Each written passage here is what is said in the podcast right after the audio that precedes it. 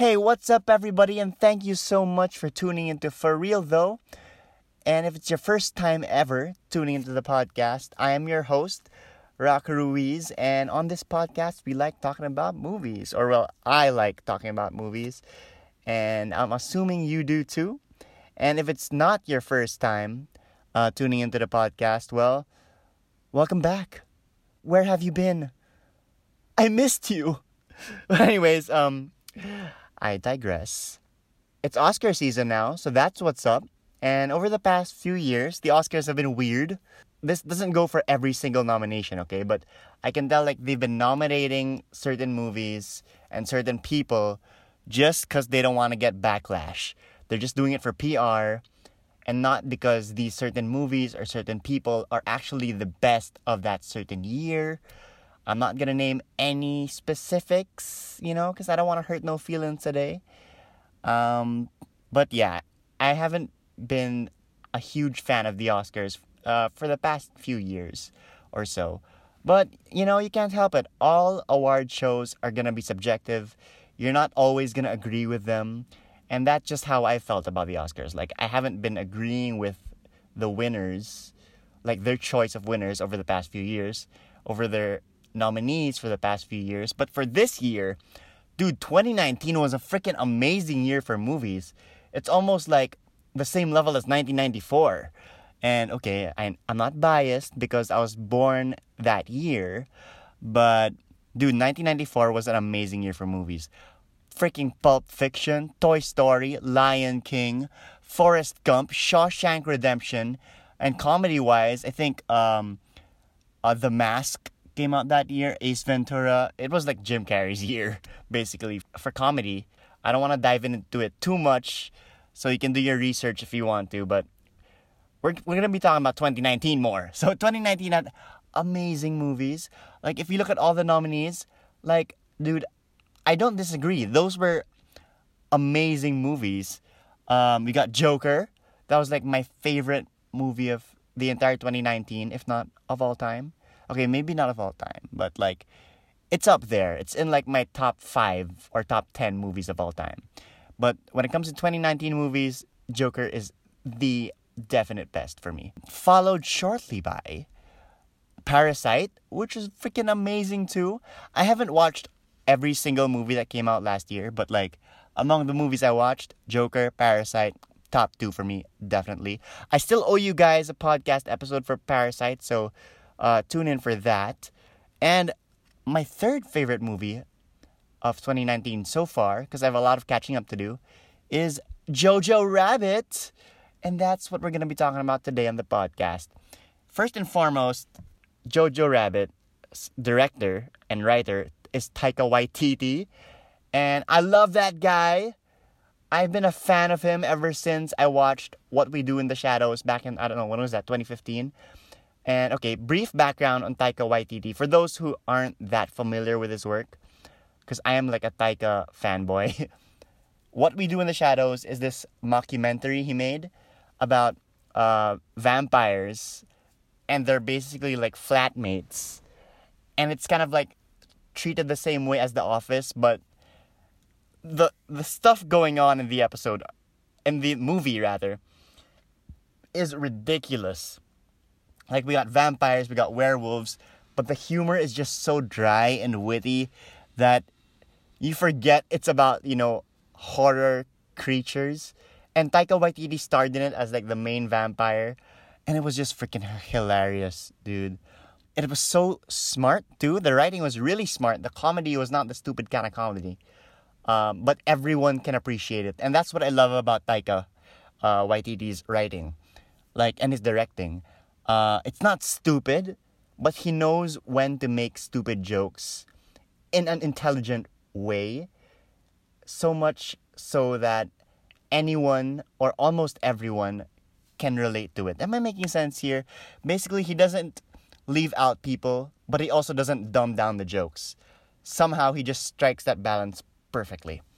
And after watching uh, What We Do in the Shadows, if you haven't seen that movie, I highly recommend it. Even if you don't like vampires, it's a freaking hilarious movie. You'll love it. If you love The Office, dude, you'll love this just as much.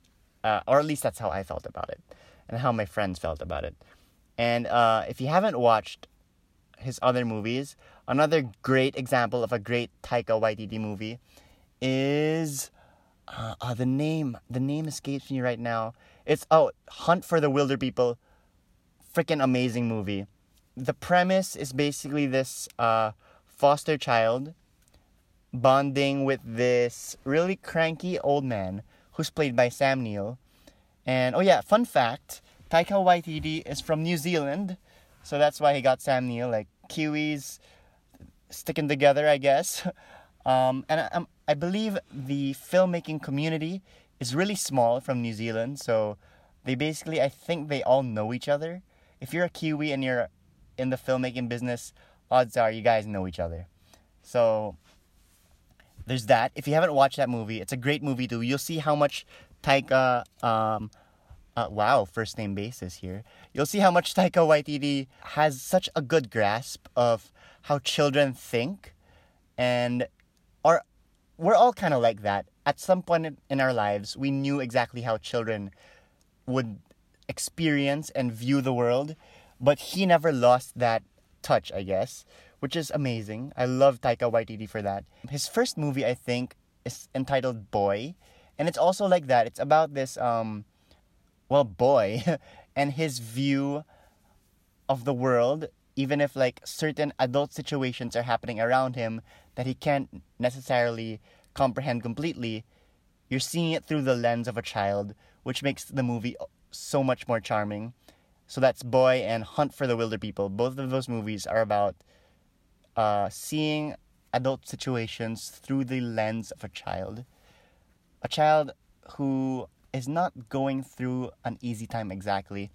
And I mentioned those movies besides, you know, my personal favorite of his, What We Do in the Shadows, because this new movie of his, Jojo Rabbit, is a similar type of movie. It's it takes place during World War II and it's through the eyes of a German child.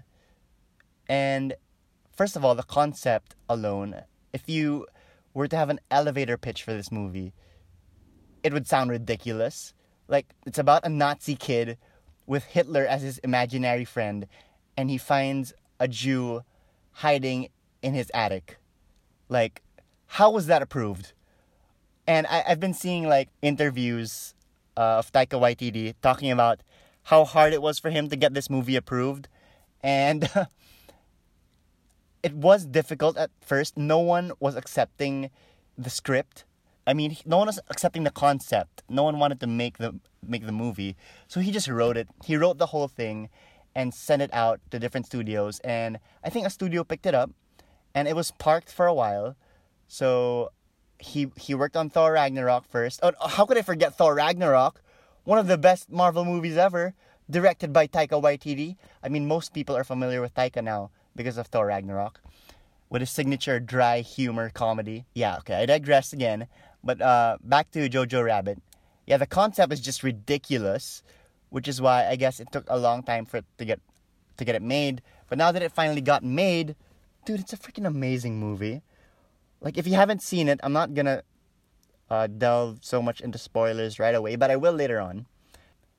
Yeah, if you haven't seen it, go watch it, but I won't spoil things just yet, so hang in there. Well, this movie, Jojo Rabbit, if I haven't been obvious enough about how much I loved it, I freaking love this movie. Like, it's so well written and directed. Like, the setting is harsh. The setting is like freaking World War II doesn't get much worse than that. And Taika just made it feel so light. Well, not necessarily light, like uh, there's nothing to worry about, but it became easier to digest, like the situation. The situations were like very depressing, but he made it light-hearted enough for it to be a pleasant experience of a film. Even if like uh, unpleasant things happen in the movie, because you see it through the eyes of this innocent child, the movie just has this certain charm to it, which I think Taika Waititi will be known for for decades and years and centuries to come. Is he he knows how to find that balance. and I admire him for that.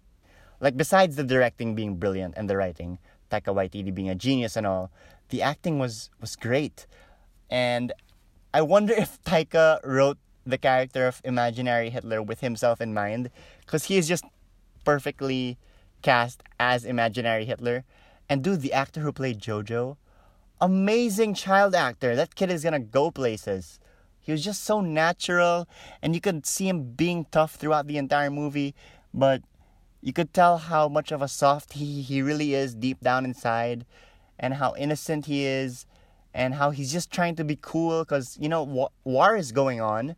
So he has to be the man of the house because well his dad is absent uh, and they'll explain in the movie why. And he has to be tough for his friends and for his mom.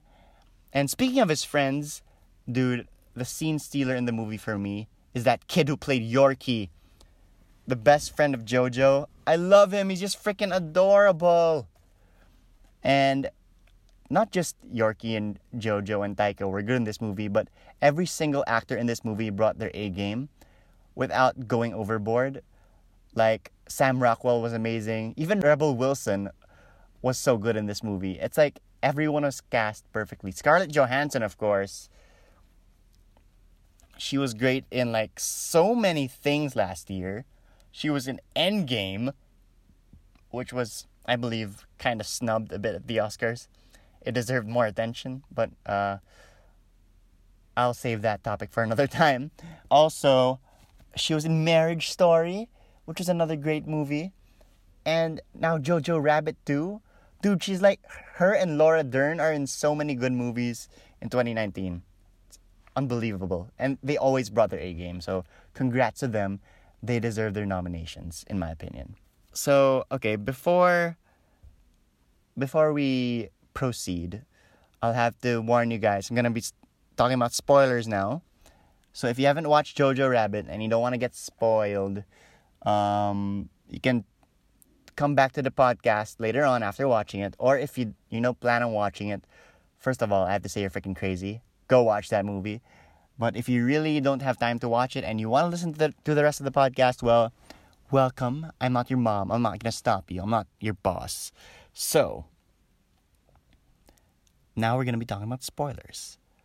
And dude, it was so tragic when Scarlett's character freaking died, dude. That I almost cried in that movie. If that scene lasted a little longer, JoJo's mom just freaking hanging there when he was following that blue butterfly, that scene killed me, dude. Taika, why you gotta do this to us, man? Why? Why? oh man. And also, okay.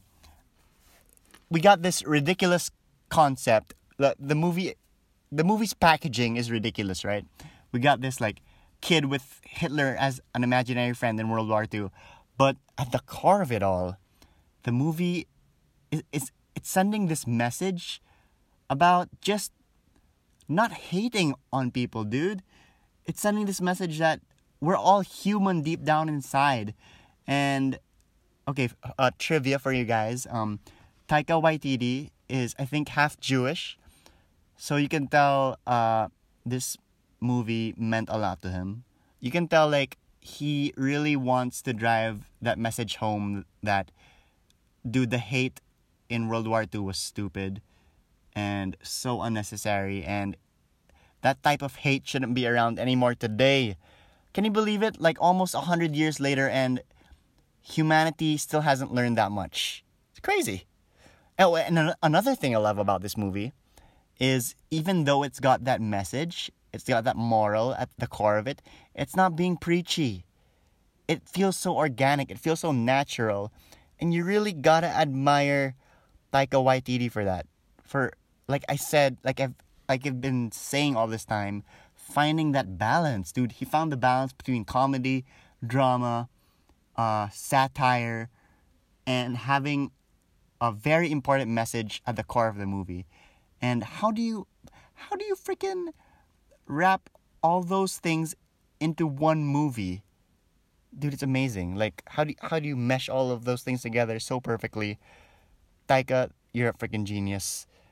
This movie, not only is it like one of my favorite movies of 2019, I think if I were to make like a top 20 films or top 10, this might be in the list. Like, it's definitely, uh, well, it's not my personal favorite Taika Waititi film because that would be What We Do in the Shadows, just because it's so freaking hilarious.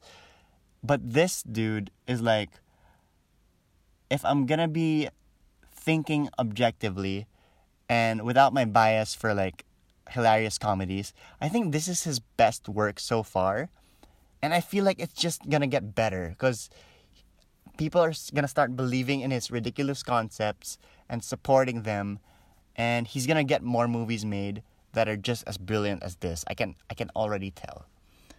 And well, that's all I have to say for Jojo Rabbit. Well, not everything I have to say for it because like there's just so much I love about this movie that I think if I said everything I loved about this movie, we're gonna be on this podcast for like two hours, and who wants that, right? So, yeah, I think I've said enough about Jojo Rabbit and how much I love it and how much I think everybody should see it. It's a movie for the whole family. Like, okay, it's not it's not all butterflies and rainbows, okay? There are some pretty dark concepts that have to be explained to children uh, by their parents. But uh, besides that, dude, it's it's one of the lighter movies of 2019 that and we needed this movie, dude. Like Joker, freaking depressing. Uh, but a great movie. Um, Parasite, also my my top two movies were both, you know, kind of depressing, but leave you with a lot to think about. This movie is a lighter, um, more heartwarming, more optimistic movie uh, that we all needed this year to contrast, you know, all the other darker movies that were also brilliant, but this is just as brilliant. Because it takes a great director to make a, re- relevant, dr- dramatic, uh, tragedy kind of movie, but it also takes a great director to make a hopeful movie amidst all the tragedy with still having like a relevant message. Because, dude, like, I can't stop saying it, but Taika Waititi, you're amazing. You're one of my favorite directors, I swear. So, okay. That's all I have to say about Jojo Rabbit. And I owe you guys podcast uh, episodes on Marriage Story, Parasite. Uh, I'm thinking of making one for Dolemite is my name too, and maybe a really late, uh, over a really overdue podcast episode for uh, Once Upon a Time in Hollywood. Like I've seen so many of the movies last year, like really late, like way later than they came out, but I haven't had the time to make podcast episodes for them, so I'm gonna get right to that just so you guys know how I feel about those 29 movies. Hopefully before January ends so that you know the movie reviews was will still kind of be relevant. But anyways, that's all I have to say. If you guys uh, want to talk more about Jojo Rabbit, we can. You can like slide into my DMs on Instagram. That's at for real though F O R R E E L T H O. Same on Facebook. Um, okay, you don't have to slide into my DMs, but you can comment on my posts, uh, say your opinions on certain movies. Uh, and I'd love to start a discussion there. Like seriously. Uh, so Jojo Rabbit, if you've seen it seen it already, see it again. It's it's freaking amazing. One of my favorite movies of all time. Not exaggerating. For real though.